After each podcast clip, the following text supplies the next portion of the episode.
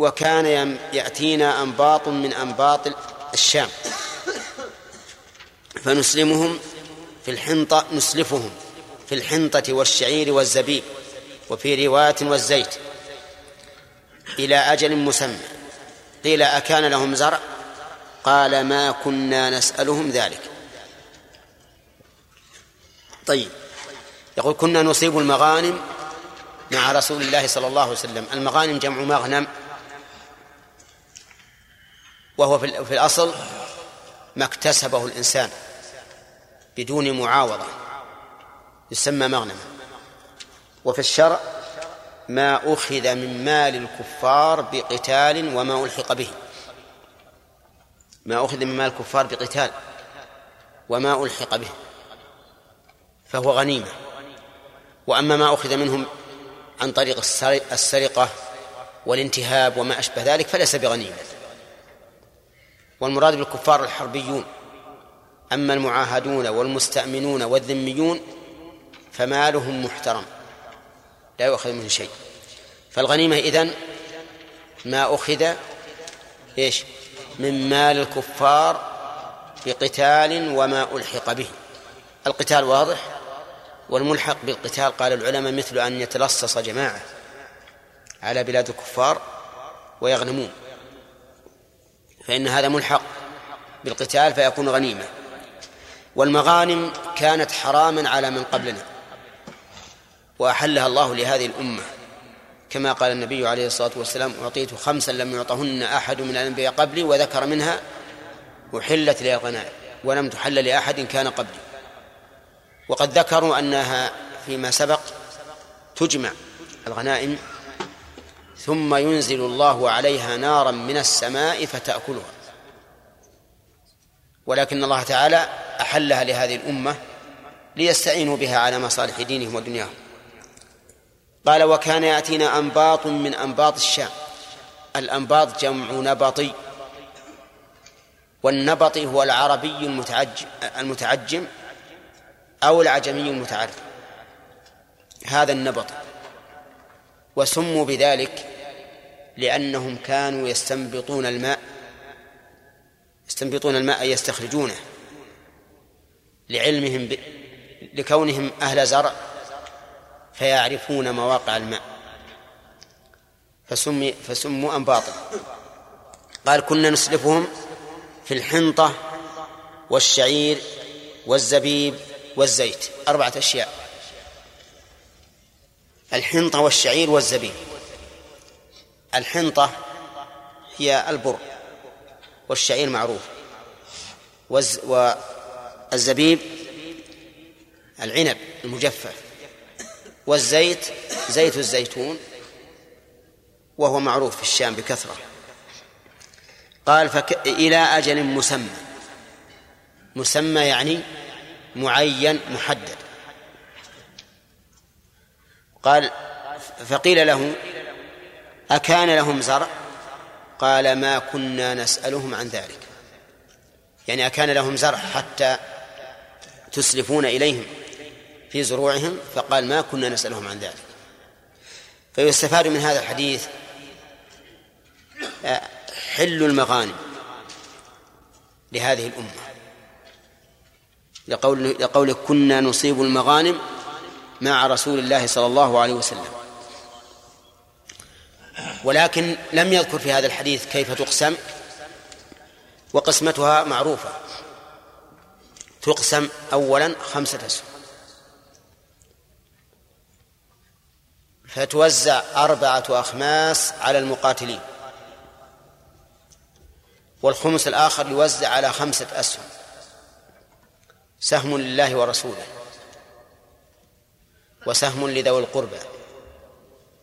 وسهم ها؟ كيف؟ للأيتام. وسهم للمساكين. وسهم لأبناء السبيل. واعلموا أن ما غنمتم من شيء فأن لله خمسة وللرسول هذا واحد. ولذي القربى واليتامى والمساكين وابن السبيل. فأما سهم الله ورسوله فيجعل في بيت المال لمصالح المسلمين.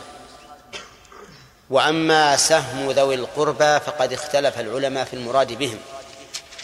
فقيل المراد بذوي القربى قرابة ولي الأمر. قرابة ولي الأمر.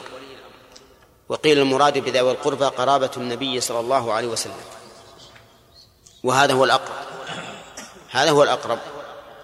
لأن لأن لقرابة النبي صلى الله عليه وسلم حقا لا يشركه فيه أحد. زائدا على حق الإسلام. ولأن ذلك أبعد عن التهمة والأثرة التي يستأثر بها من؟ ولي الأمر. إذا قلنا المراد قرابتك ربما يستأثر بهذا ويكون ذلك فتح باب عليه. أما اليتامى فهم الصغار الذين ماتت آباؤهم. والمساكين الفقراء وابن السبيل المسافرون. هذا خمس واحد. يجعل كم سهما؟ خمسة أسهم. سهم لله ورسوله هذا يصرف مصرف الفيء في عموم مصالح المسلمين وأربعة أخماس لمن عينت لهم. ومن فوائد هذا الحديث جواز الإسلام مع الشخص الذي ليس من أهل البلد. ولا يعد ذلك تفريطا في المال. لقول كان يأتينا أنباط من أنباط الشام. ومن فوائدها جواز من فوائده جواز الإسلاف في هذه الأشياء الأربعة الحنطة والشعير والزبيب والزيت. طيب ومن فوائدها أن أنه لا بد من تعيين الأجل.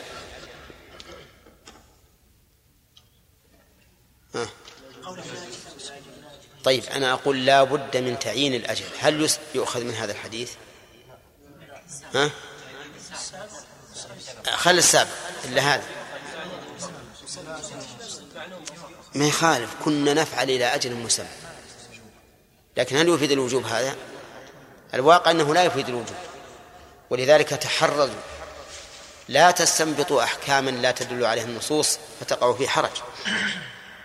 إنما يدل على أن هذا هو المعروف في عهد الصحابة رضي الله عنهم. أنهم يعينون الأجل وحديث ابن عباس السابق يدل على الوجوب.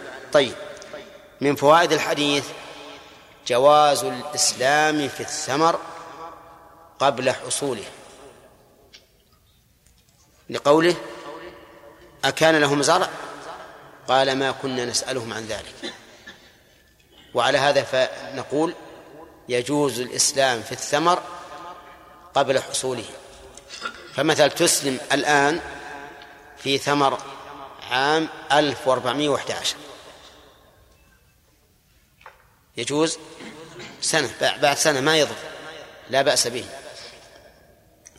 طيب هل نقول إن هذا الحديث يدل على جواز الإسلام في الحقل المعين. لقولهم أكان لهم زرع. هذا لا يدل لا يدل على الجواز ولا على المنع. لكن قال أهل العلم إنه لا يصح الإسلام في حقل معين. فتقول أسلمت إليك عشرة آلاف ريال بزرعك الذي تزرعه في العام القادم. لماذا؟ لأنه قد يزرع وقد لا يزرع وقد يزرع فيموت فيحصل النزاع. ولكن أسلم هذه الدراهم بإيش؟ بشيء في ذمته موصوف. مو شيء معين في ذمته. ولكن من المعلوم أن الإنسان لن يسلم إلى شخص دراهم في ثمر إلا إذا كان عنده شيء من مما يمكن أن يوفي به. أما إذا لم يكن شيء عنده شيء مما يوفي به فالغالب أنه لا يسلم إليه في شيء. ومن فوائد هذا الحديث أن عدم السؤال عن الشيء يدل على عدم اشتراطه. وذلك لأنه لو كان شرطا لوجب السؤال عنه. لوجب السؤال عنه. ينبني على هذه الفائدة فائدة مهمة في أصولية وهي أن ترك الاستفصال في مقام الاحتمال ينزل منزلة العموم في المقال. فإذا كان احتمال الاستفصال واردا ولم يستفصل كان ذلك دليلا على على إيش؟ على العموم. وهذه قاعدة مفيدة. لطالب العلم أنه إذا ورد النص غير مفصل مع احتمال التفصيل فإنه يدل فإن ذلك يدل على العموم. إذ لو كان غير لو كان العموم غير مراد لفصل لأن الله قال وقد فصل لكم ما حرم عليكم إلا ما اضطررتم إليه. شوف كيف الآية؟ فصل لكم ما حرم وما أحل. ها؟ لم يفصل. هل هذا قصور؟ لا. لأن الأصل الحل. الأصل الحل في المأكولات والمشروبات والمطعومات وغيرها الأصل الحل إلا ما حرم إلا ما حرم الله وقد فصل المحرم. وأجمل في المباح. مما يدل على أن الأصل الحل والمباح أكثر والمباح أكثر من الحرام. المباح الذي أباحه الله للعباد أكثر من الحرام الذي حرمه عليهم لأن رحمة الله سبقت غضبه سبحانه وتعالى. نعم. بين الجملتين كنا نصيب المغانم وكان يأتينا أنباط من أنباط الشام وكان يأتينا أنباط من أنباط اي نعم. الظاهر ان ان المناسبة بين هذا وهذا أن المغانم لما كانت تكون من الأطعمة في الغالب بين أننا نسلم في في هذا في الأطعمة وإن كانت قد أحلت لنا. أو يقال ان إنهما حديثان في الأصل فجمعهما الراوي. نعم.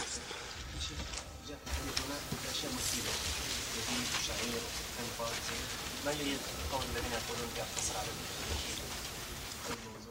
وشلون؟ بدون الاطلاق في كل شيء ما يكون هذا يعني موافق ابدا هذا قضيه عين يعني ما يلزم ان ان ان ان اننا نرى أن الناس يسلمون في كل شيء. يعني كونهم يمارسون شيئا معينا من العموم ما يدل على من الباقي. نعم.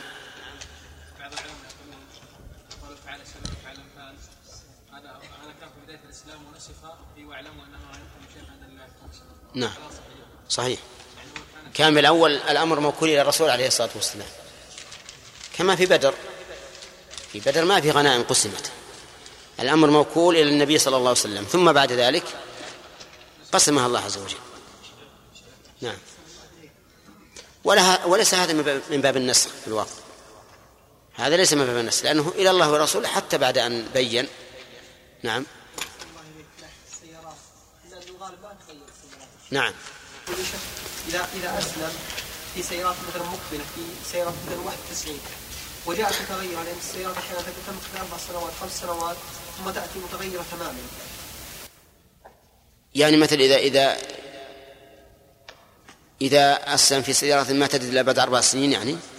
إذا أسلم في سيارات ما ترد إلا بعد أربع سنين؟ قال أنا أسلم في سيارات 1411 نعم. أي هي هذا قريب. اي هذه قريبة لكن السيارات مثلا 1411 مسبوقة ب 10 و9 و8 و7 ما يخالف. كلها شكل واحد 11 تأتي شكل مختلف تماما. وهذا يقع في السيارات على كل حال إذا إذا كانت مختلفة فله الخيار. يعني لو كان الاختلاف بينا فله الخيار. يا نعم. نعم.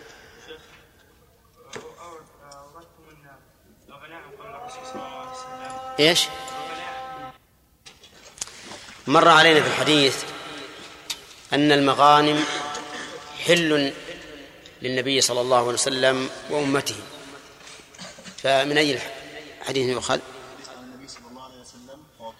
لا لا في الحديث اللي معنا. لقول الصحابيان الصحابيين كنا نصيب المغانم مع رسول الله صلى الله عليه وسلم. وجه الدلالة؟ إيه وجه الدلالة. نصيب لهم نصيب منه. إيه وجه الدلالة. في وجه الدلالة.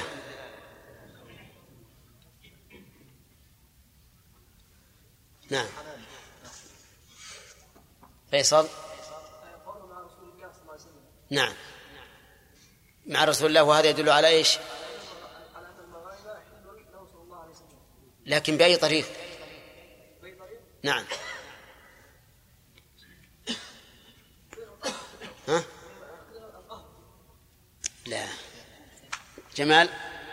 على فعل النبي صلى الله عليه وسلم اولا ثم تخيله على ذلك إيه إقراره إقراره على ذلك. يعني السنة إقرارية هنا. السنة هنا إقرارية. طيب ومر علينا أيضا في الحديث نفسه أنه يجوز الإسلام في الشيء المعدوم. قولهم قول الصحابيين ان انهما كانا يصرفان في الحنطه والشعير والزبيب والزيت ها. وهذا هذا يدل على جواز الإسلام في المعدوم. نعم هذا الآن هو ليس يعني هم على أنه يعني عندما يأت- يأتون هؤلاء بس قالوا إلى أجل مسمى ما قالوا أقول ما عينوا. إلى أجل مسمى فقط. يعني تعرف- السؤال ما هو؟ زين ما هو ما هو الدليل من هذا الحديث هذا مثال يعني لم ما يخالف مثال. آه، ما هو الدليل؟ الصحابيين و... واسنادهما إلى أنه كان في عهد النبي صلى الله عليه قيل كان له زرع قال ما كنا نسأله عن ذلك. صح. لو كان لو كان يجب أن يكون المسلم فيه موجودا لكانوا يسألون عن ذلك ليعرفوا. طيب. ومر علينا أيضا أنه يجوز الإسلام بالزيت قول الصحابيين رضي الله عنهم ان رسول الله صلى الله عليه وسلم المغانم مع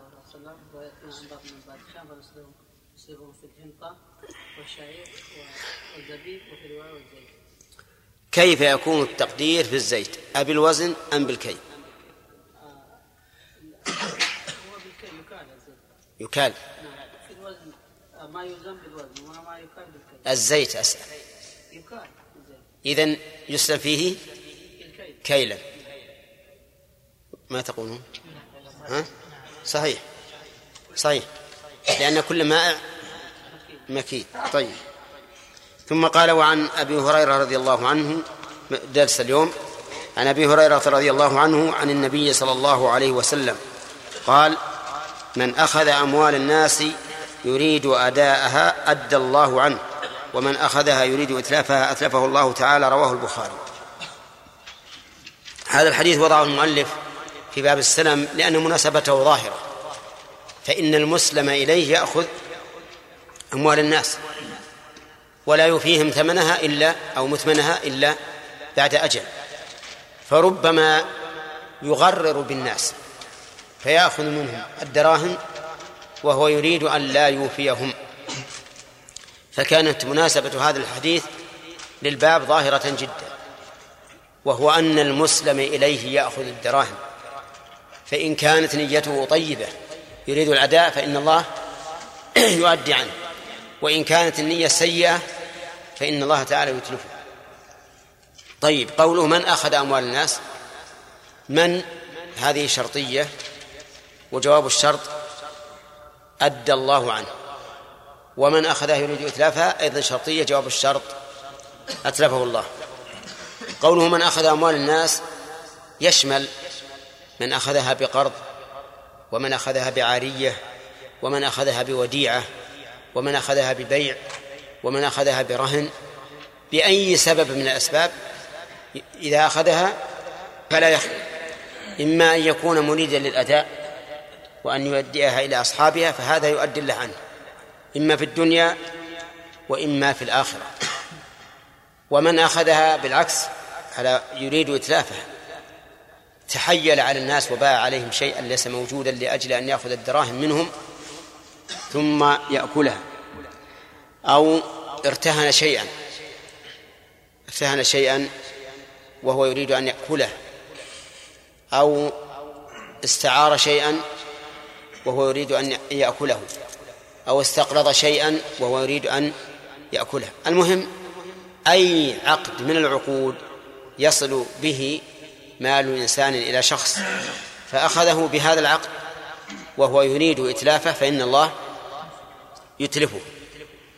ولا وهنا لم يذكر عليه الصلاة والسلام مكان الإتلاف ولا زمن الإتلاف.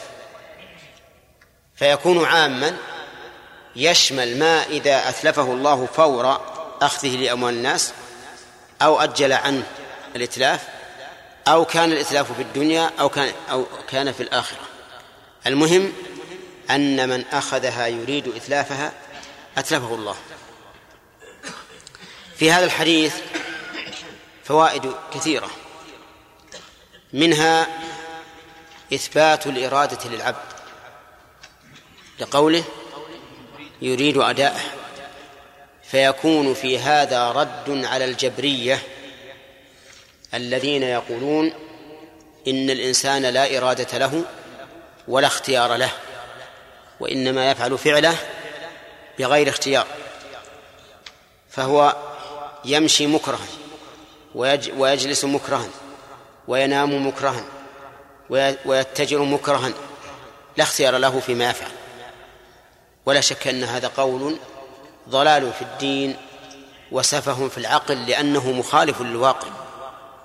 فكل إنسان يعرف أنه يفعل باختياره ويفرق بين ما يقع منه على وجه الاختيار وما يقع منه على وجه الاضطرار. أليس كذلك؟ ولو أنك أخذت واحدا من هؤلاء الجبرية وضربته حتى يغشى عليه ثم أفاق وقال لما فعلت؟ فقلت هذا ليس باختيار مني. ماذا يقول؟ ها؟ ما يرضى. ما يرضى. يمكن يقوم يضربك أكثر مما ضربته ويقول الله هذا بغير اختيار مني. نعم. وذكروا عن عمر بن الخطاب رضي الله عنه أنه جيء إليه بسارق فأمر بقطع يده فقال مهلا يا أمير المؤمنين إنما فعلت ذلك بقدر الله. فقال ونحن لا نقطعك إلا بقدر الله. فرد عليه من جنس حجته. وإلا فعند أمير المؤمنين عمر حجة حجتان شرعية وقدرية. أما الشرعية فلقوله تعالى والسارق والسارقة فاقطعوا أيديهم. وأما القدرية فلأن الله تعالى لما أمر بقطع يد السارق صار تنفيذه إذا نفذه العبد صار بإذن قدري. وأيضا هو حجة على هذا الذي قال أنا ما سرقت إلا بقدر الله. المهم أن في هذا الحديث دليل على أن العبد له إرادة. ومن فوائد هذا الحديث عظم شأن النية وأنها تكون سببا للفلاح أو أو للخسارة. لقوله يريد أداءها يريد إتلافها. وأن النية لها شأن لها شأن كبير وتأثير عظيم حتى في مجريات الأمور. ولهذا تقول العامة كلمة لها روح. يقولون النية مطية. النية مطية. وش المطية؟ الناقة تركب يعني إن كانت النية نيتك طيبة فمطيتك طيبة. وإن كانت رديئة فمطيتك رديئة. ومن فوائد الحديث أن الإنسان إذا أخذ أموال الناس يريد أداءها فإن الله تعالى يؤدي عنه ولكن كيف يؤدي عنه؟ هل الله عز وجل يسلم دراهم لهذا لصاحب المال؟ لا. بل ييسر لهذا الآخذ الأداء. ييسر لهذا الآخذ الأداء. فيسهل عليه الأداء. فإن لم يتيسر له في الدنيا أدى الله عنه في الآخرة. أدى الله عنه في الآخرة. طيب فإن قال قائل يلزمكم على هذا أن من مات وعليه دين وهو معروف بحسن القصد وإرادة الأداء فإنه يبرأ من دينه. فإنه يبرأ من دينه لأن الله يؤدي عنه. فالجواب لا؟ لا يلزمنا. لأن أحكام الدنيا على الظاهر على الظاهر. والظاهر أن هذا الرجل مات وعليه دين فلا بد أن يقضى عنه. لا بد أن يقضى عنه. أما في الآخرة فالأمر إلى الله عز وجل وهو العليم ببواطن الأمور سبحانه وتعالى. من فوائد الحديث إثبات أفعال الله التي يسمونها الاختيارية وكل أفعال الله اختيارية لأن الله لا مكره له.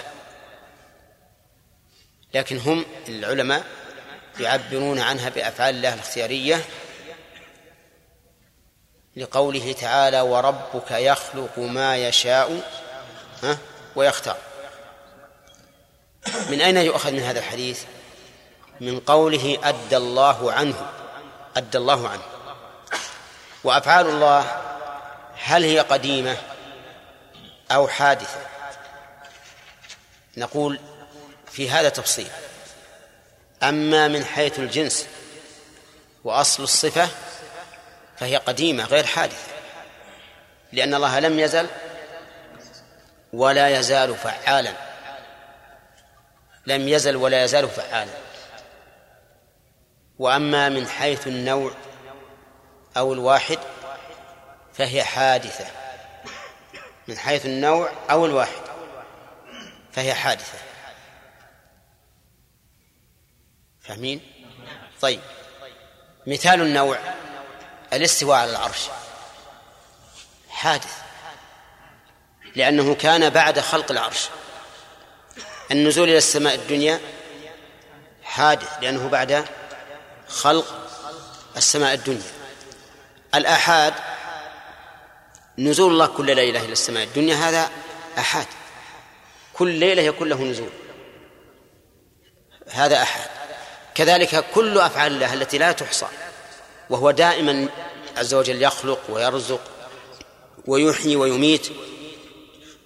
كل أفعال هذه حادثة الآحاد بالنسبة لتعلقها بالمخلوق المفعول. طيب هل فيه من ينكر قيام الأفعال الاختيارية بالله؟ الجواب نعم. فيه من يقولون إن الله لا يفعل فعلا حادثا. لماذا؟ قالوا لأن الفعل الحادث لا يقوم إلا بحادث. لا يقوم إلا بحادث. فلو جوزنا أن يفعل الله أفعال حادثة لكان لازم ذلك أن يكون الله حادثا بعد أن لم يكن. ولكن هذا قياس فاسد لمخالفته النص. وقياس باطل من أصله لأن هذا التلازم الذي ذكروه ليس ليس بصحيح. أما الأول فلأننا لو أخذنا بهذا بهذا القياس لزم أن ننكر كل فعل من أفعال الله كل فعل. ومن العجائب أنهم لا ينكرون المفعول لا ينكرون حدوث المفعول. ثم ينكرون حدوث الفعل. لا ينكرون أن زيد وعمر حادث بعد أن لم يكن. ولكن تعلق الخلق به كان في الأزل. وهذا في الحقيقة عندما تتأمله لا يصح إطلاقا. هل يمكن أن يقع فعل ولا يوجد المفعول ها؟ يعني خلق زيد وعمر متى كان؟ في الأزل الذي لا نهاية له. وكيف يعني يخلق من الأزل البعيد ثم لا لا يوجد المخلوق إلا في هذا الزمن مثلا. هذا واضح أنه باطل جدا. فالقول بأن الفعل قادم والمفعول حادث الفعل قديم والمفعول حادث ثم الفعل أيضا ليس فعلا في نفس الله بل, بل يفسرونه بالمفعول. هذا كله شيء باطل فمذهب أهل السنة والجماعة الذي دل عليه السمع والعقل أن الله تعالى فاعل بإرادته يفعل ما يشاء ويختار وأن أفعال وأن فعله يكون حادثا لتعلقه بماذا؟ بالمفعول لكن أصل الفعل وأن الله لم يزل فعالا ولم يأتي عليه وقت من الأوقات معطلا عن الفعل هذا قديم أزلي. طيب من فوائد الحديث بيان كرم الله عز وجل على من كان حسن القصد حيث يؤدي الله عنه. ومن فوائده الحث على إحسان النية في المعاملة. من أين يؤخذ؟ من ذكر الثواب. لأن كل إنسان يعلم بهذا الثواب وأنه إذا أخذ أموال الناس يريد أداءها أدى الله عنه إما في الدنيا وفي الآخرة فسوف يرغب في إحسان إيش؟ في إحسان النية ومن فوائد الحديث التحذير من سوء القصد في المعاملة. لقوله حسن ومن أخذها يريد إتلافها أتلفه الله. فإن المراد بذلك التحذير. ومن فوائده من فوائد الحديث أن النية السيئة تحيط بصاحبها. ولهذا قال أتلفه الله أتلفه الله.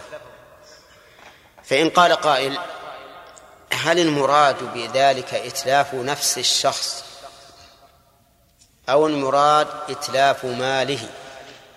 وعلى الثاني هل المراد إتلاف المال حقيقة أو إتلافه معنى؟ نعم. ما تقولون في الأول؟ هل المراد يتلفه الله؟ أي, أي يتلف ذات الآخذ كما هو ظاهر اللفظ أو أتلفه الله أي أتلف ما أخذ من المال بغير حق. الظاهر أنه الثاني. الظاهر أنه الثاني. لأننا نجد أناسا كثيرين معروفين بسوء النية ويعمرون وعلى الثاني أيضا هل المراد إتلاف المال حسا وحقيقة أو المراد إتلاف المال معنى بحيث يفقد الإنسان الانتفاع به؟ يشمل الأمرين. نعم يشمل الأمرين. فكثير من الناس إذا أخذ أموال غيره بنية سيئة يسلط الله عليه ما يتلف ماله إما بتلف نفس المال الذي أخذ وإما بغير ذلك. هل يدخل في هذا الحديث ما لو استعار عارية فجحدها؟ بنية الجحد فجحدها؟ نعم. يتلفه الله. وربما يستدل بعض الناس بهذا الحديث على أن سار على أن جاحد العارية لا تقطع يده. فيقول إن الله قال إن الرسول صلى الله عليه وسلم قال أتلفه الله. وهذا يقتضي أن تكون عقوبة قدرية لا شرعية. وأنتم إذا أوجبتم قطع يد المستعير الجاحد فقد جعلتم العقوبة عقوبة شرعية. والجواب أن نقول إن جاحد العارية فيه لأهل العلم قولان. القول الأول أنه يقطع. القول الأول أنه يقطع. والقول الثاني أنه لا يقطع. الثاني أنه لا يقطع. فأما على القول بأنه يقطع فنخرج هذا الحديث على أحد وجهين. إما أن نقول إنه عام خص بجاحد من؟ العارية وإما أن نقول إن المراد بقوله أتلفه الله أي إتلافا كونيا أو إتلافا شرعيا. وقطع يد السارق من باب الإتلاف الشرعي. وعلى هذا يتخرج هذا الحديث. أما على قول من يرى أن جاحد العارية كجاحد الوديعة لا يقطع فلا إشكال فيه بالنسبة لهذا الحديث. لكن ذكرنا أن الصحيح أن جاحد العارية تقطع يده. مثال ذلك رجل استعار منك ساعة قال الله ساعتي اختلت فأعرني ساعتك. فأعرته إياه. ثم جئت تطلبها منه بعد يومين أو ثلاثة فقال ليس ليس لك عندي ساعة. جحد ثم ثبت ببينة أن عنده ساعة فلان وأنها هذه. فما الحكم؟ الصحيح أنها تقطع يده. تقطع يد هذا الجاحد. والدليل على هذا أن امرأة من بني مخزوم وبنو مخزوم قبيلة لها سيادتها في العرب كانت تستعير المتاع فتجحده. فأمر النبي صلى الله عليه وسلم بقطع يدها. فأهم قريشا شأنها وقالوا من يشفع فيها إلى رسول الله صلى الله عليه وسلم؟ امرأة من بني مخزوم. كيف تقطع يدها؟ فرأوا أن أقرب الناس شفاعة أسامة بن زيد. حب رسول الله صلى الله عليه وسلم وابن حبه. فذهب أسامة إلى النبي صلى الله عليه وسلم يشفع. فغضب عليه. وقال أتشفع في حد من حدود الله؟ أنكر عليه أنكر عليه. أنا قلت غضب والصواب أنكر عليه. فقال أتشفع في حد من حدود الله؟ ثم قام فخطب الناس. وقال إنما أهلك من كان قبلكم أنهم كانوا إذا سرق فيهم الشريف تركوه وإذا سرق فيهم الضعيف فقاموا عليه الحد. ويم الله. لو أن فاطمة بنت محمد سرقت لقطعت يدها. اللهم صل وسلم عليه. أقسم وهو الصادق البار بدون قسم. لكن لتطمئن نفوس من في قلبه شيء. ولا شك أن فاطمة أشرف النساء نسبا. وأنها سيدة نساء الجنة. ومع ذلك أقسم أن لو سرقت لقطع يدها. فهذا الحديث واضح في أن جاحد العارية تقطع يده. والذين قالوا لا تقطع قالوا إن في إن في الكلام حذفا. والتقدير أن امرأة كانت تستعير المتاع فتجحده فسرقت فأمر النبي صلى الله عليه وسلم بقطع يدها. فسرقت. قلنا ليش تقدرون هذا الكلام؟ الأصل عدم التقدير. وحذف مثل هذا المقدر لا يجوز. لماذا؟ لأنه يختلف به الحكم. يختلف به الحكم. صحيح أن ما يمكن فهمه من السياق يمكن حذفه. ولما توجه تلقاء مدين قال عسى ربي أن يأتيني سواء السبيل ولما ورد ماء مدين وجد عليه أمة من الناس يسقون. ووجد من دونهم امرأتين تذودان قال ما خطبكما؟ قالت لا نصلح حتى حتى يصدر الرعاء وأبونا شيخ كبير. فسقى لهما. ثم تولى إلى الظل فقال رب إني لما أنزلت إلي من خير فقير فجاءته إحداهما تمشي على استحياء هذه القصة في عدة أشياء محذوفة. لما تولى إلى الظل قال ربي إني لما أنزلت إلي من خير فقير فجاءته إحداهما تمشي على استحياء فيه جمل محذوفة. تقدير فذهبت المرأتان إلى أبيهما فأخبرتاه الخبر ثم أمرهما فرجعتا إلى موسى. فيها تقدير لأن السياق يدل عليه لكن هذا ما في شيء يدل عليه.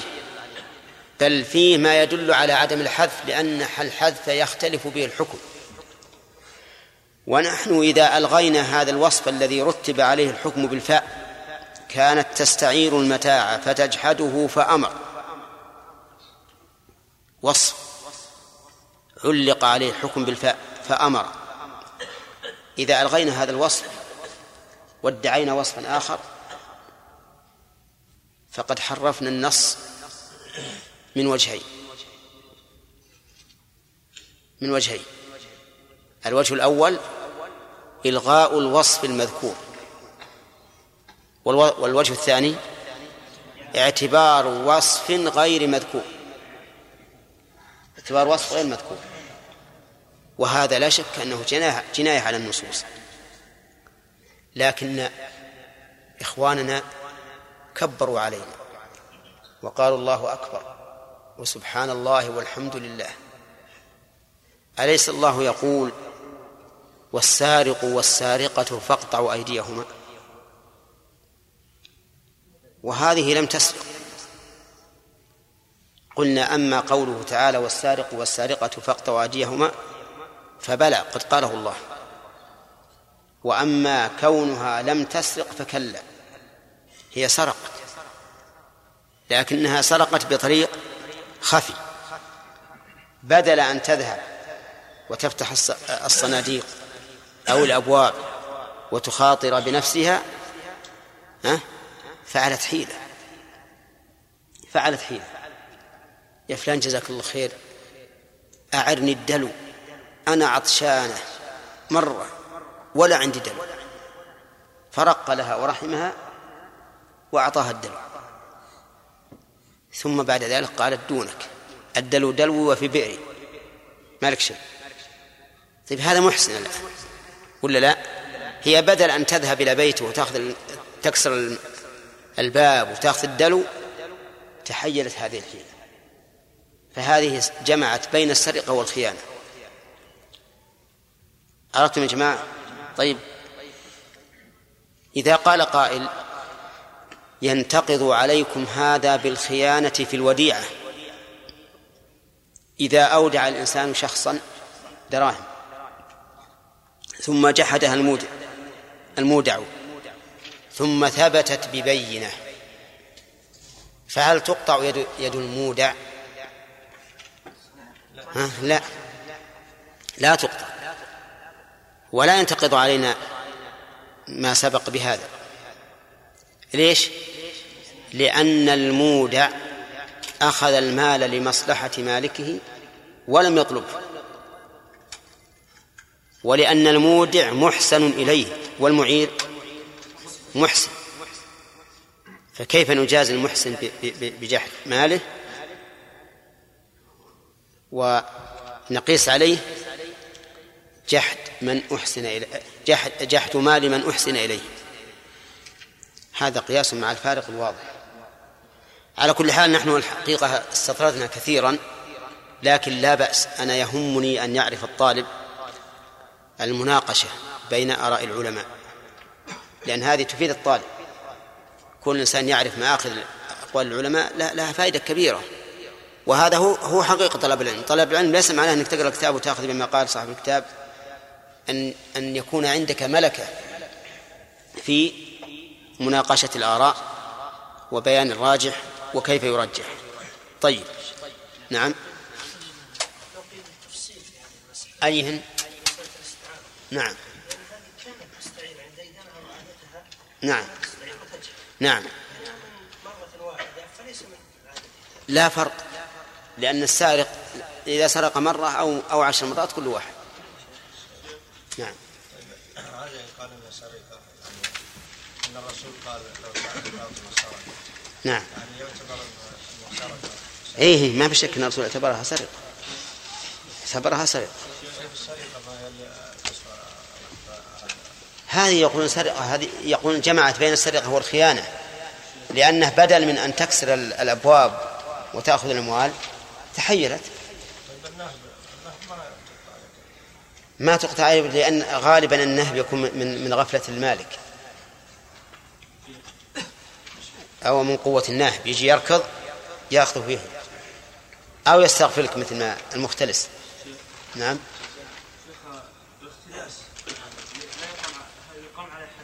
لا. لا لا. لأن الاختلاس تدل على غفلة صاحب المال. كن نبيها. كن نبيها. نعم. بعض الناس إذا مثلا صار حادث سياره إذا عند المرور إيش؟ أحيانا يتصادمون اثنين. إيه. الثاني ينكر عن عند المرور خطأ منه. يعني وخلى الثاني يدفع القيمة. مع إنه هو الظالم. هل يعتبر يدخل؟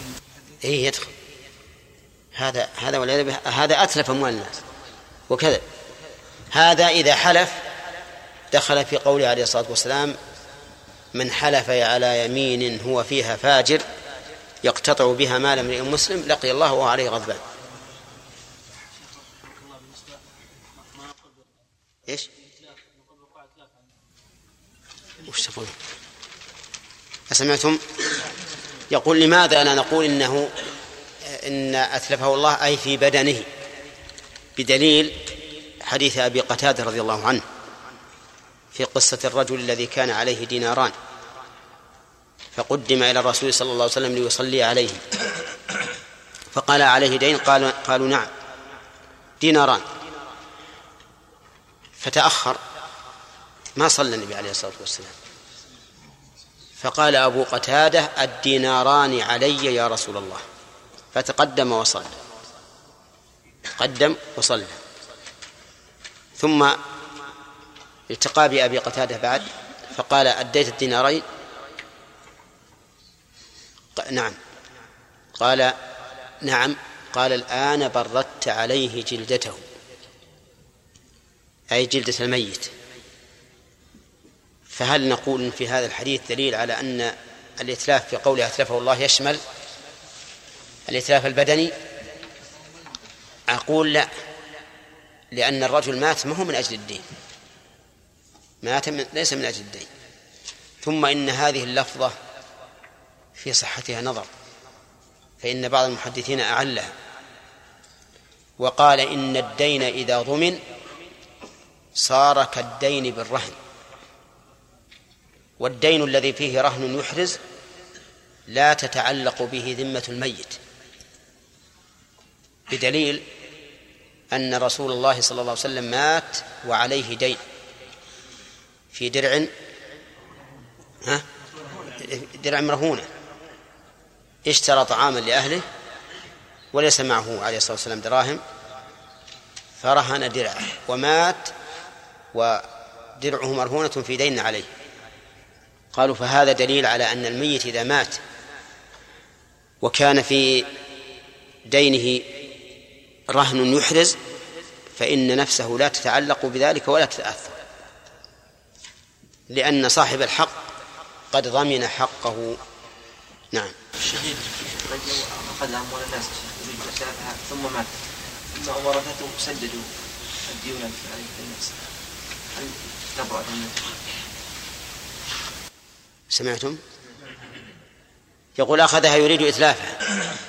ومات.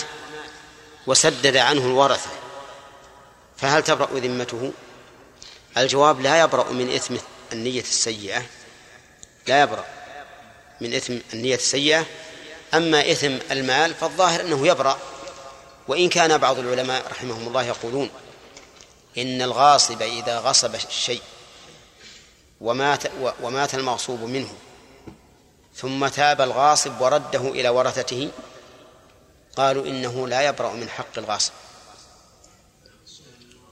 نعم. هي من حق المغصوب منه. من حق المغصوب منه. ليش؟ لأنه فوته عليه ومات وهو لم يستفد من ماله شيئا. ورده إلى الورثة لا, لا يفيد الميت شيئا. نعم. عبد الله.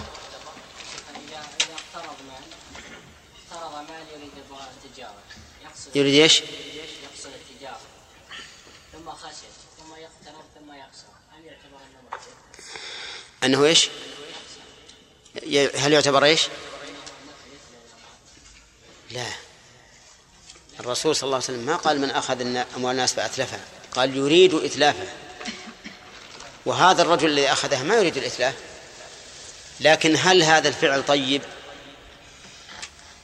إن الإنسان يأخذ أموالا كثيرة.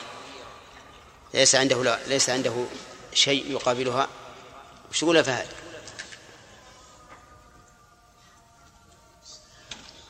نعم وش تقول؟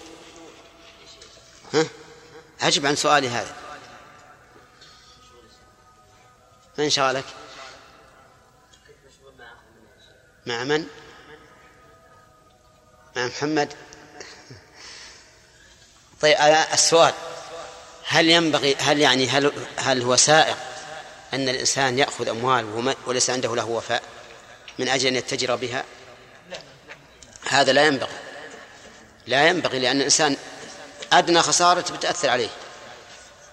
ولكن الطريق إلى إلى إلى مثل ذلك إذا صار ما عندي مال وأنا أحب أن أتجر أن أطلب من الناس مضاربة. أطلب مضاربة. تعرفون المضاربة يعطيه التاجر مالا دراهم. ويقول خذ هذه الدراهم اتجر بها. والربح بيني وبينك. هذا لا بأس به.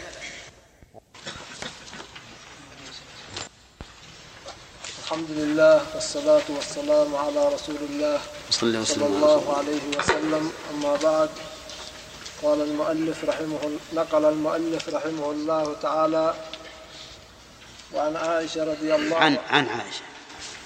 عن عائشة رضي الله عنها قالت قلت يا رسول الله إن فلانا قدم له زيد من من الشام. بز عندك زيت ولا بز؟ إن فلانا قدم له بز من الشام فلو بعثت إليه فأخذت منه ثوبين نسيئة إلى إلى ميسرة فبعث إليه فامتنع أخرج أخرجه الحاكم والبيهقي ورجاله ثقات.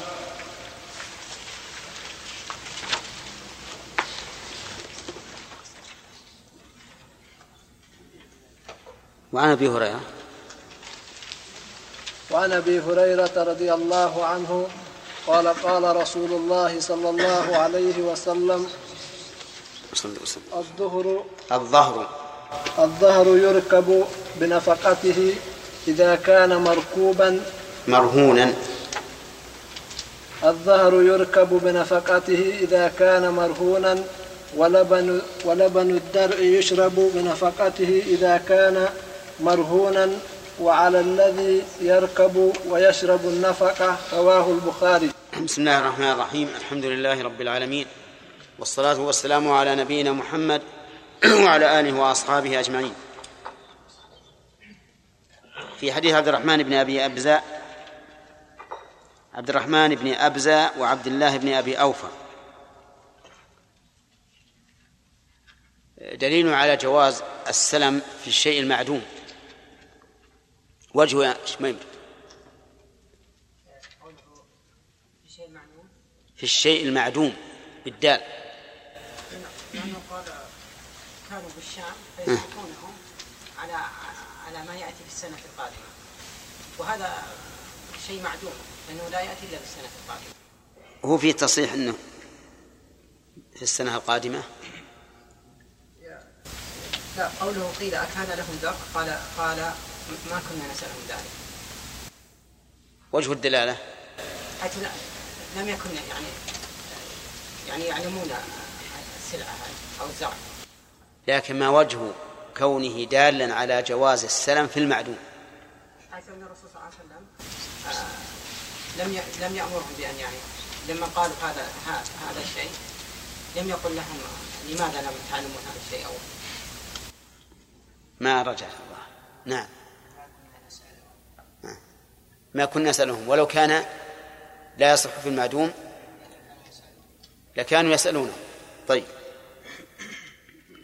وسبق لنا أيضا ما يدل على أنه ينبغي لمن استدان من الناس أن يحسن النية وأن من أحسن النية أوشك أن ييسر الله له أمر الوفاء.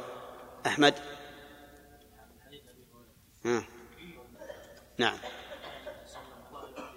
طيب بقية الحديث. ومن. نعم. طيب هذا يدل على اعتبار حسن النية في الوفاء. طيب وفي الحديث أيضا آه، فيما سبقنا من الحديث دليل على ثبوت أفعال الله عز وجل. أدى الله عنه. والثاني؟ أتلفه الله. نعم. أما مبتدأ درس اليوم فقال وعن عائشة رضي الله عنها قالت قلت يا رسول الله إن فلانا قدم له بز من الشام. وكان النبي عليه الصلاة والسلام محتاجا إلى ثياب. والبز نوع من أنواع الثياب. وقولها إن فلانا يحتمل أنها عينته وأن الرواة طووا ذكر اسمه سترا عليه. ويحتمل أنها لم تذكره أيضا. يحتمل أنها لم تذكره هي حينما حدثت بالحديث. أما ذكرها إياه للرسول عليه الصلاة والسلام فلا بد أن تعينه. تقول إن إن فلان يعني باسمه حتى يعلمه النبي صلى الله عليه وسلم. وقوله من قولها من الشام لأن الشام في ذلك الوقت كان مركزا تجاريا عظيما. لأنه قريب من الجزيرة العربية فلذلك كان العرب يذهبون إلى الشام في أيام الصيف وإلى اليمن في أيام الشتاء. وعلى هذا قوله تعالى لإيلاف قريش إيلافهم رحلة الشتاء والصيف. فلو بعثت إليه فأخذت منه ثوبين نسيئة إلى ميسرة فبعث إليه فامتنع. يعني أرسل إليه شخصا يطلب منه أن يبيع عليه ثوبين نسيئة إلى ميسرة يعني إلى أن يسر الله على المشتري فامتنع الرجل. وهذا الرسول الذي أرسله النبي صلى الله عليه وسلم يحتمل أنه أخبر الرجل بأن الذي أرسله النبي صلى الله عليه وسلم ويحتمل أنه لم يبلغ لأنه لا يشترط في الوكالة أن يعين الوكيل اسم الموكل بل يصح أن يشتري له بحسب الوكالة وإن لم يعين اسمه. وقوله فامتنع يعني امتنع من البيع إلى ميسرة لأن الغالب على التجار الذين يضربون في الأرض يبتغون من فضل الله الغالب عليهم أنهم يحبون أن يستلموا القيم. حتى يذهبوا مرة أخرى ليشتروا سلعا أخرى. ولا يناسبهم التأجيل خصوصا وأن التأجيل هنا إلى أجل غير معلوم إلى ميسرة.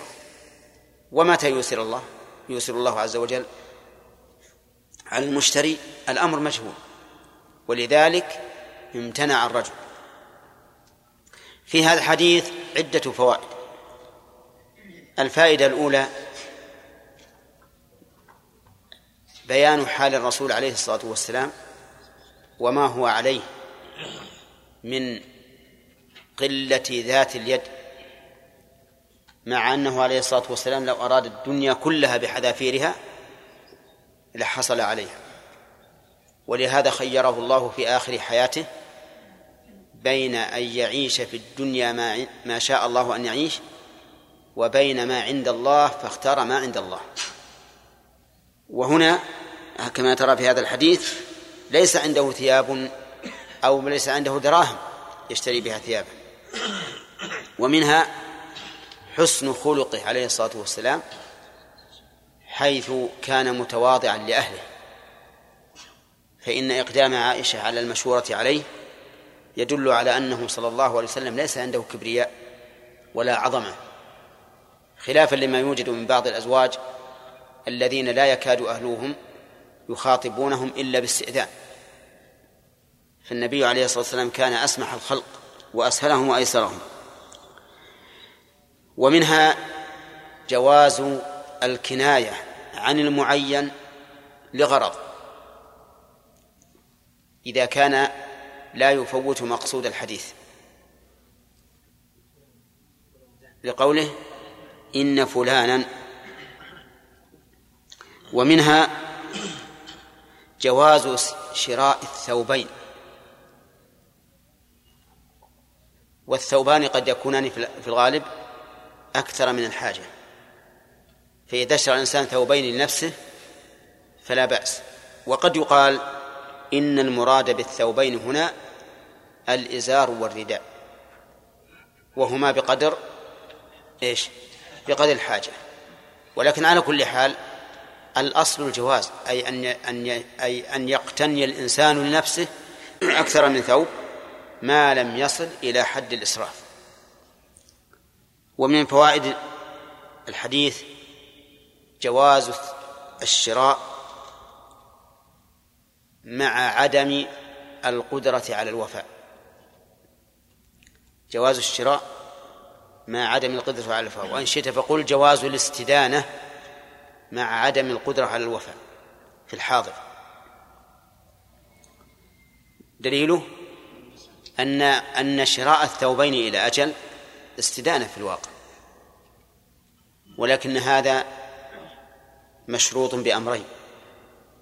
الأمر الأول أن يكون على الإنسان حاجة تلجئه إلى الاستدانة. والثاني أن يرجو الوفاء أن يرجو الوفاء.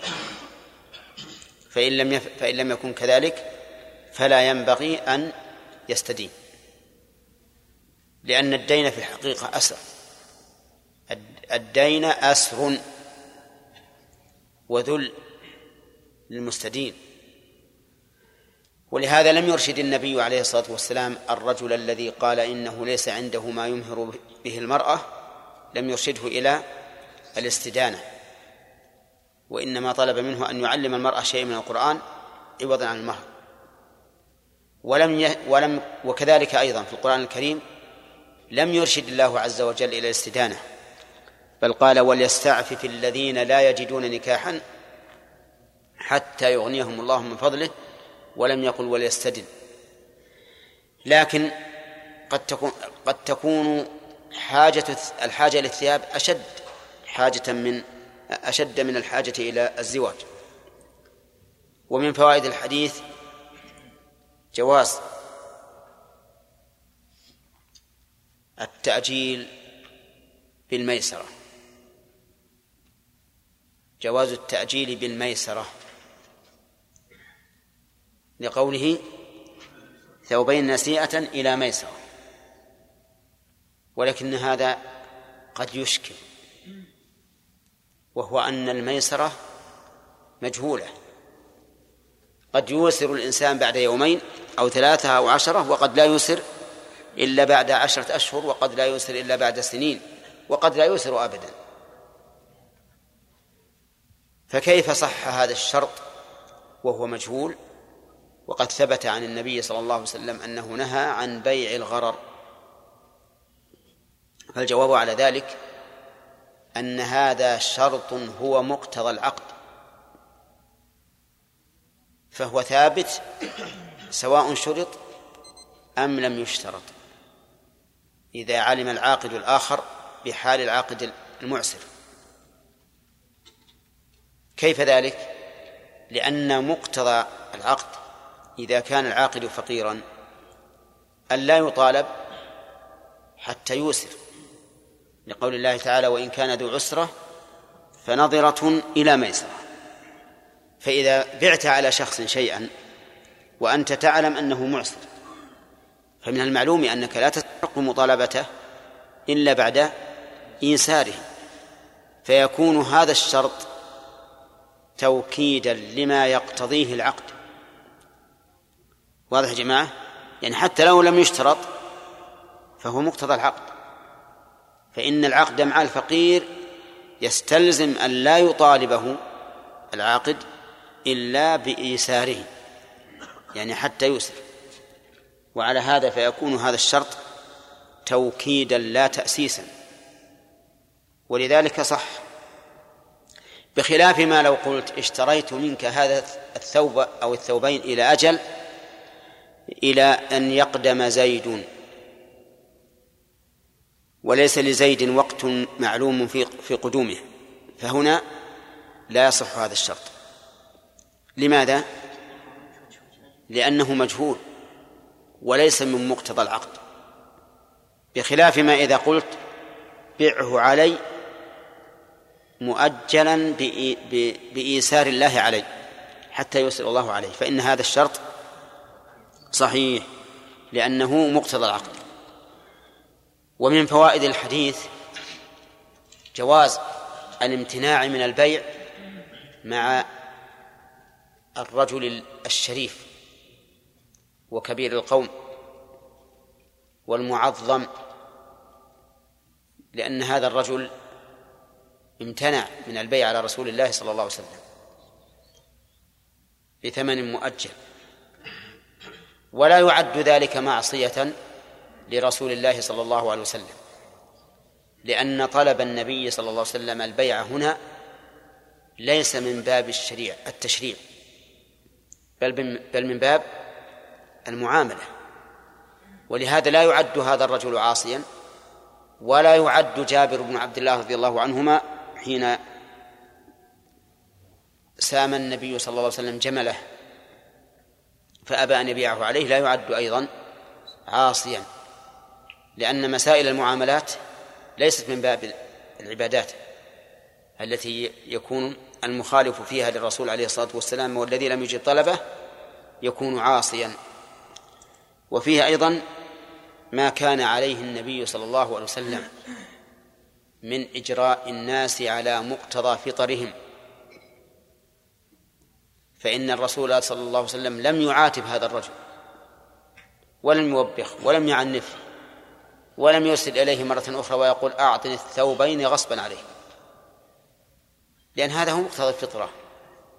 أن الإنسان حر في بيعه وإيش؟ وشرائه. إن طاب له الثمن باع وإن لم يطب له الثمن فهو حر لا يبيع. طيب ما وجه إدخال هذا الحديث في باب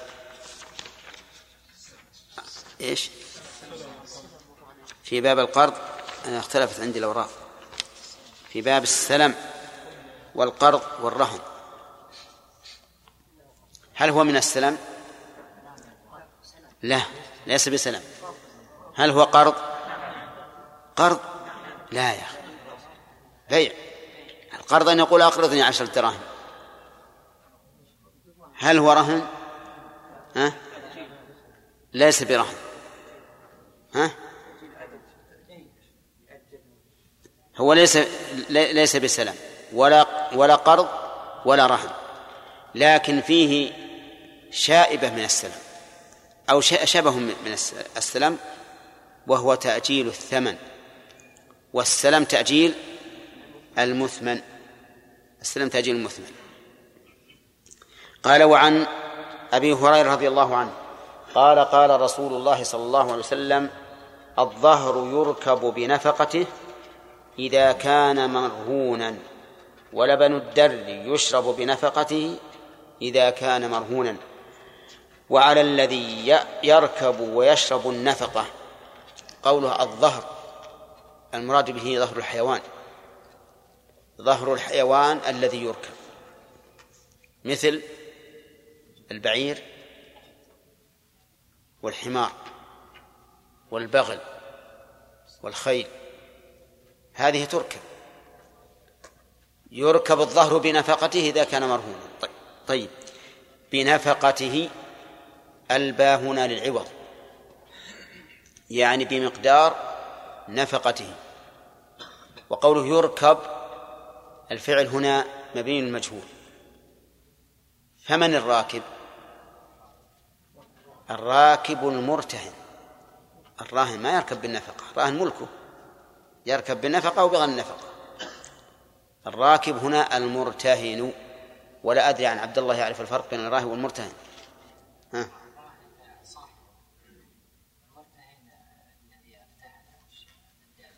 الراهن من رهن الشيء والمرتهن من ارتهن الشيء. هل أتيتنا بفائدة؟ ها؟ أبدا. الراهن من أخذ إيش؟ الرهن. والمرتهن من أعطى الرهن. أي نعم. هذا خطأ. توافقونه؟ ما يوافقون عبد الله. نعم يحيى. فيصل أظن. نعم. الراهن صاحب الرهن والمرتهن. من وضع عنده الرهن. يعني الوكيل. الوكيل. وش من وضع عنده الرهن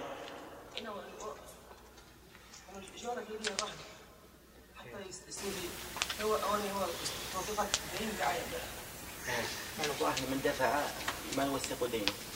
يوثق به دينه. من عين أو مال. والمرتهن ما قبض من المرتهن من الراهن هذا يعني الراهن الدائم كذا والمرتهن المدين طيب الراهن المدين والمرتهن الدائم. كذا هداية الله؟ لا. إيش هو؟ الذي يطلب والراهن هو الذي صاحب الرحل والمرتهن هو الذي يطلب منه الرحل حتى يحفظه إيه. يعني الذي قبض الرحم. إيه طيب. إذا يركب هنا الفاعل محذوف. يعني الفعل مبني مجهول. فمن الراكب؟ المرتهن للراهن. وقول بنفقته قلت لكم إن الباء هنا للعوض أي يركب يركب ركوبا بقدر النفقة. والنفقة المؤونة من علف وسقي ورعاية. وقول إذا كان مرهونا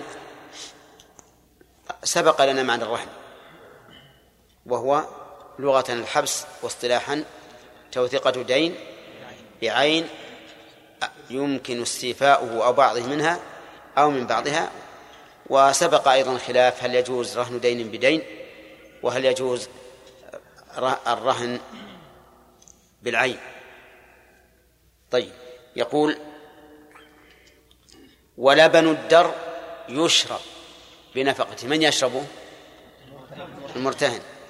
لبن الدر يعني لبن البهيمة المرهونة. وسمي درا لبن در لأنه يدر. كلما حلب در مثل لبن البعير لبن البقر لبن الشاة لبن الفرس. كيف؟ ها؟ يشرب. ما هو حلال؟ المهم إنه حلال. طيب. طيب لبن الدر يشرب بنفقته يعني بقدر النفقة إذا كان مرهونا. البال العوض كما قلنا فيما سبق. طيب وعلى الذي يركب وهو المرتهن ويشرب وهو المرتهن أيضا عليه النفقة. النفقة هنا. مبتدأ مؤخر مبتدأ مؤخر هذا الحديث يدل نعم. ناخذ معنا الحديث قبل. في هذا الحديث يخبر النبي عليه الصلاة والسلام خبرا يراد به الحكم.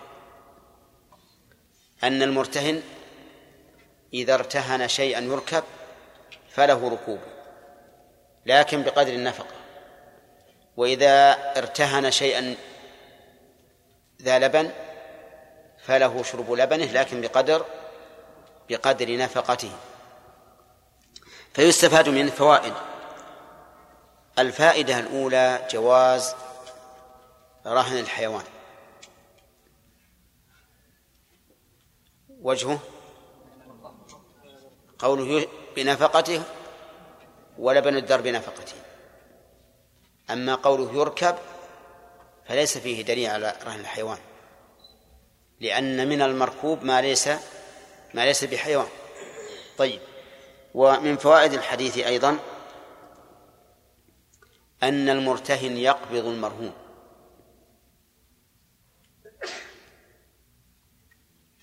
لقوله يركب ويشرب والآكل والشارب هو المرتهن. إذن فالمرتهن يقبض المرهون. ولا شك أن قبضه أشد توثقة مما لو لم يقبضه. ولكن هل القبض شرط للزوم أو شرط لكمال التوثقة يرى بعض العلماء أنه شرط للزوم وأنك إذا رهنت شيئا ولم تسلمه للمرتهن فلك الرجوع في الرهن لأن الرهن لا يلزم إلا بالقبض وعلى هذا فإذا رهنتك السيارة وهي بيدي فالرهن غير لازم. لي أن أبيعها وأتصرف فيها كما شئت. لأنه لأنه أي قائل هذا القول يرى أن الرهن إذا لم يقبضه المرتهن فهو رهن غير لازم. له أن يفسخه. واستدلوا لذلك بقوله تعالى وإن كنتم على سفر ولم تجدوا كاتبا فرهان مقبوضة. فرهان مقبوضة. واستدلوا أيضا بهذا الحديث. والقول الثاني أن الرهن ليس بشرط لل... أن القبض أي قبض الرهن ليس بشرط للزوم. وإنما هو لكمال التوثقة لأن كون الرهن بيد المرتهن أقوى في التوثقة مما إذا كان في يد الراهن. أليس كذلك؟ طيب. وأما أن يكون شرطا للزوم فلا.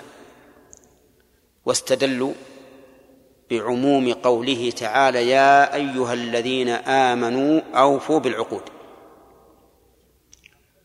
والرهن يتم عقدا بالقبول بالإيجاب والقبول بالإيجاب والقبول وتعيين المرهون. فيدخل في عموم قوله ها؟ وأوفوا بالعهد أوفوا بالعقود. وبقوله تعالى وأوفوا بالعهد إن العهد كان مسؤولا والعاقد معاهد للمعقود معه. فيجب عليه الوفاء. واستدلوا أيضا بأن القول بعدم اللزوم يفضي إلى تصرف الراهن في الرهن على وجه يسقط به حق المرتهن. وهذا خيانة. خيانة. لمن؟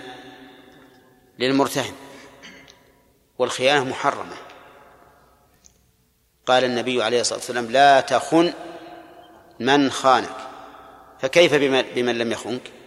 كيف بشخص وثق بك وأبقى الرهن بيدك وتذهب وتخونه؟ وأما الجواب عن الآية والحديث التي استدل بهما من يرى أن القبض شرط اللزوم فقالوا إن الآية لم يذكر الله تعالى فيها القبض على وجه الإطلاق وإنما ذكره في حال معينة. ما هي؟ إن كنتم على سفر ولم تجدوا كاتبا فهنا لا يمكن التوثق إلا برهن مقبوض لأنك إذا لم تقبض الرهن وليس بينك مكاتبة.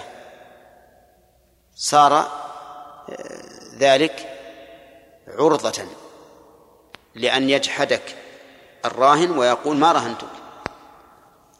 أليس كذلك؟ فيكون في هذا إضاعة لحقك وإعانة للراهن على على الخيانة وعدم الوفاء. فلهذا قال فرهان مقبوضة. وأنتم لا ترون أن القبض شرط للزوم في هذه الصورة فقط. ترونه شرط اللزوم حتى وإن كان في حضر وإن وجد كاتبا. فلم فلم تستدلوا بالآية. ومن المعلوم عند العلماء أنه إذا كان الدليل أخص من المدلول بطلت دلالته على ما على ما خرج عن الخصوص. بخلاف ما إذا كان الدليل أعم فإنه يدخل فيه الخصوص. فلا يمكن أن نستدل بدليل خاص على مسألة عامة.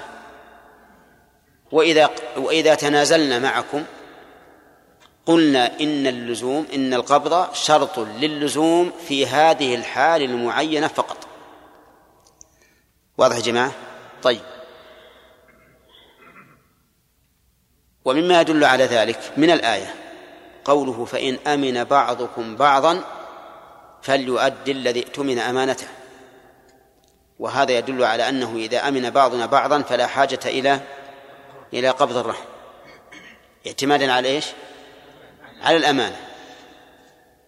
فليس في الآية إذن دليل على اشتراط القبض للزوم الرحم. أما الحديث فالحديث ليس فيه إطلاقا ذكر اشتراط اللزوم آه، القبض للزوم بل فيه أن الرهن إذا سلم للمرتهن وهو مما يركب فله ركوبه بقدر النفقة وله شرب لبنه إذا كان مما فيه اللبن بقدر النفقة فقط. ما في أكثر من هذا. ومن فوائد هذا الحديث أيضا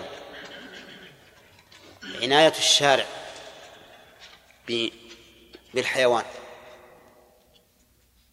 لقوله بنفقته. يركب بنفقته. لأن ركوب المرتهن له يحمله على الإنفاق عليه. لكن لو قيل له لا تركب ولا يحل لك ركوبه فهل ينفق؟ لا ينفق وإذا أنفق فإنما ينفق بشح.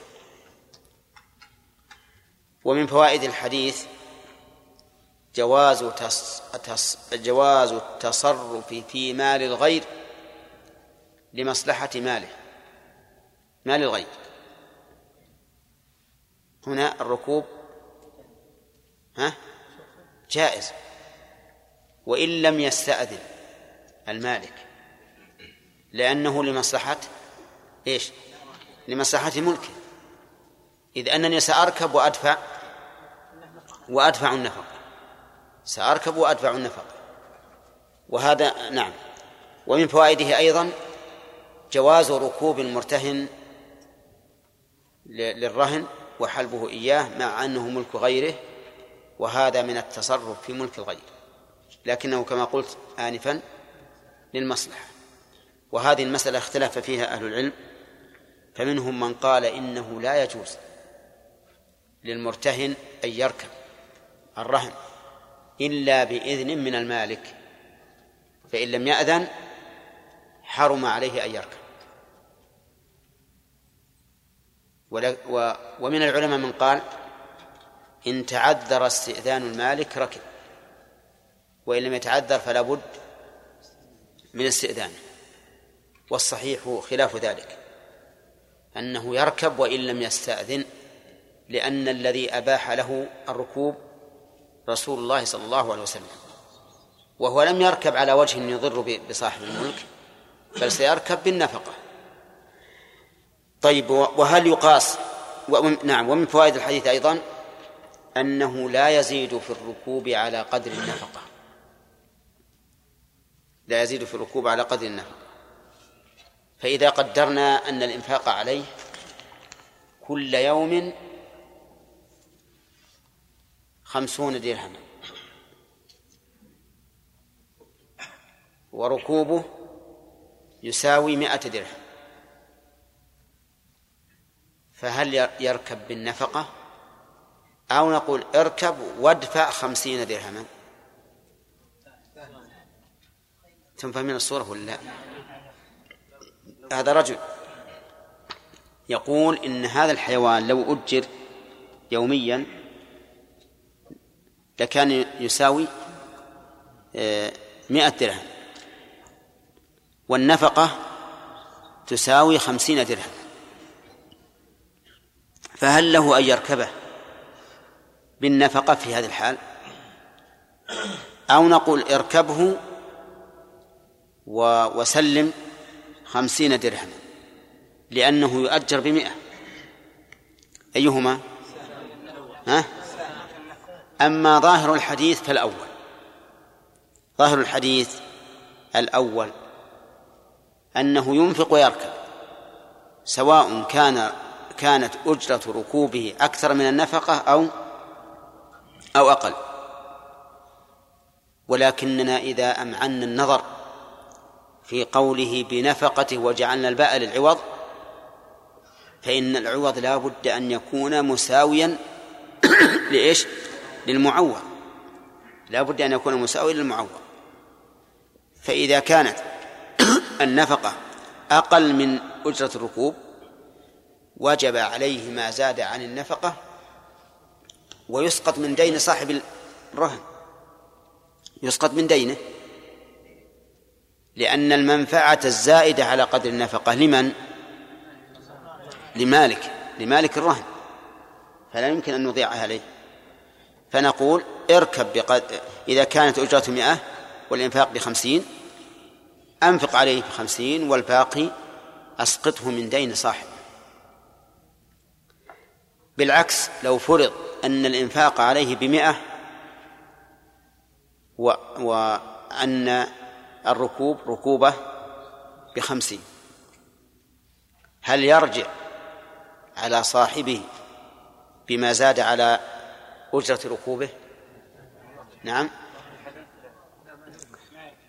إذا قلنا النفق عوض ولا بد من مساواة العوض للمعوض فإنه يرجع. يرجع لأنه أمين. وقد أنفق على ملك غيره فيرجع على غيره بمقدار ما أنفق على ملكه. بمقدار ما أنفق على ملكه. فإن تساوى هذا وهذا ها فلا رجوع. فلا رجوع له على أحد ولا رجوع لأحد عليه. طيب. وكذلك نقول في لبن الدر. ومن فوائد هذا الحديث عناية الشارع بحماية الأموال من الضياع. عنايته بحماية الأموال من الش... من الضياع. حيث جعل المرهون لا يترك هدرا بل ينتفع به. لا يقول الله أنا بخلي هذا البعير لا أنفق عليها وأرجى بالنفقة على صاحبها ولا أستعملها. لأن في ذلك إيش؟ إضاعة إضاعة للمال. وكذلك اللبن لا يقول أتركه في الضرع. لست بملزوم على أن أحلبه لأن تركه في الضرع إضاعة مال. وهو كذلك أعني أقول أعني أن الشرع اعتنى بحماية الأموال ونهى عن إضاعتها لأن المال قيام للإنسان في دينه ودنياه. والإنسان وإن توفر عليه المال عنده المال في يوم من الأيام فقد لا يتوفر في أيام أخر. قد يتلف المال وقد تأتي نفقات في غير الحسبان تقضي على المال. ومن جهل الإنسان وسفهه أنه إذا كثر المال في يده صار يسرف يسرف في الإنفاق. يقول الحمد لله الدرج مملوء والمخبات مملوءة نعم والبوك مملوء. ثم كما قال العامة يخبط بالرماد ولا يسمي نعم ما يهم هذا خطأ. نقول يا أخي الله قال كلوا واشربوا ولا تسرفوا. وفي الحديث عن النبي عليه الصلاة والسلام كل واشرب وتصدق في غير سرف ولا مخيلة. ليس من الحكمة إذا توفر عندك المال أن أن تسرف في إنفاقك بل كن معتدلا وأنفق بالمعروف. طيب. نكمل البقية إن شاء الله. في المستقبل نعم.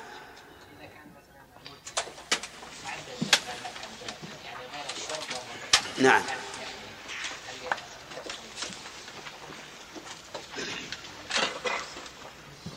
الظاهر ان أن ما يستعمل الحرث كذلك. يحرث بقدر النفقة ويكون فيه فائدة لصاحبها نعم اذا كان المرهون الذي يركب ما يحتاج إلى نفقه السياره يجينا إن شاء الله نعم. اذا كانت العين مرهونه تضرر في إيش؟ تضرر اما بنقص القيمه أو إذا كانت إيش؟ في الاستعمال العين مرهونه إي نعم إذا استعملها نقصت قيمتها نعم الظهر مثل الظهر والدر ما ما ينقص. لا مثل السيارة اللي غيره ما يستعملها خبد خالد اصبروا علينا شوي. ما كملنا الفوائد. نعم. شوف أحسن الله إليك إذا كانوا مسافرين اثنين وأعطاه رهن بعدين وصل مثلا المدينة أنكر قال هذا أخذ حقي ما ما ما تدينت منه. كيف؟ يعني إذا وصلوا المدينة ها زيد وعمر إيه، زيد وعمر مثلا. استدان زيد من عمر وأرهنه عمرو ساعته ساعته. وصلوا المدينة. نعم. ف... فقال فأنكر عمرو. قال ما تدينت منه بس هو أخذ ساعته يعني أخذها بالقوة مثلا. إيه. يعني ينكره. طيب. ما ما. وش تقولون في هذا؟ إذا أنكره أنكره. يقول ما أخذ ساعته ولا هي بالساعة له؟ لا الناس مثلا يعرفوا أن هذه ساعة عمرو. يعني عنده بينة. إيه. عنده بينة. إذا يحتاج في هذه الحال على قواعد قاعدة المذهب يحتاج إلى بينة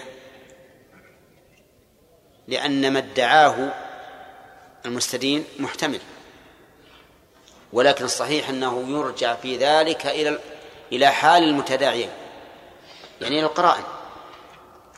فمثلا لو أن واحد هذا الذي قال أخذ ساعتي اتهم بها رجلا عدلا عدلا طيبا خيرا.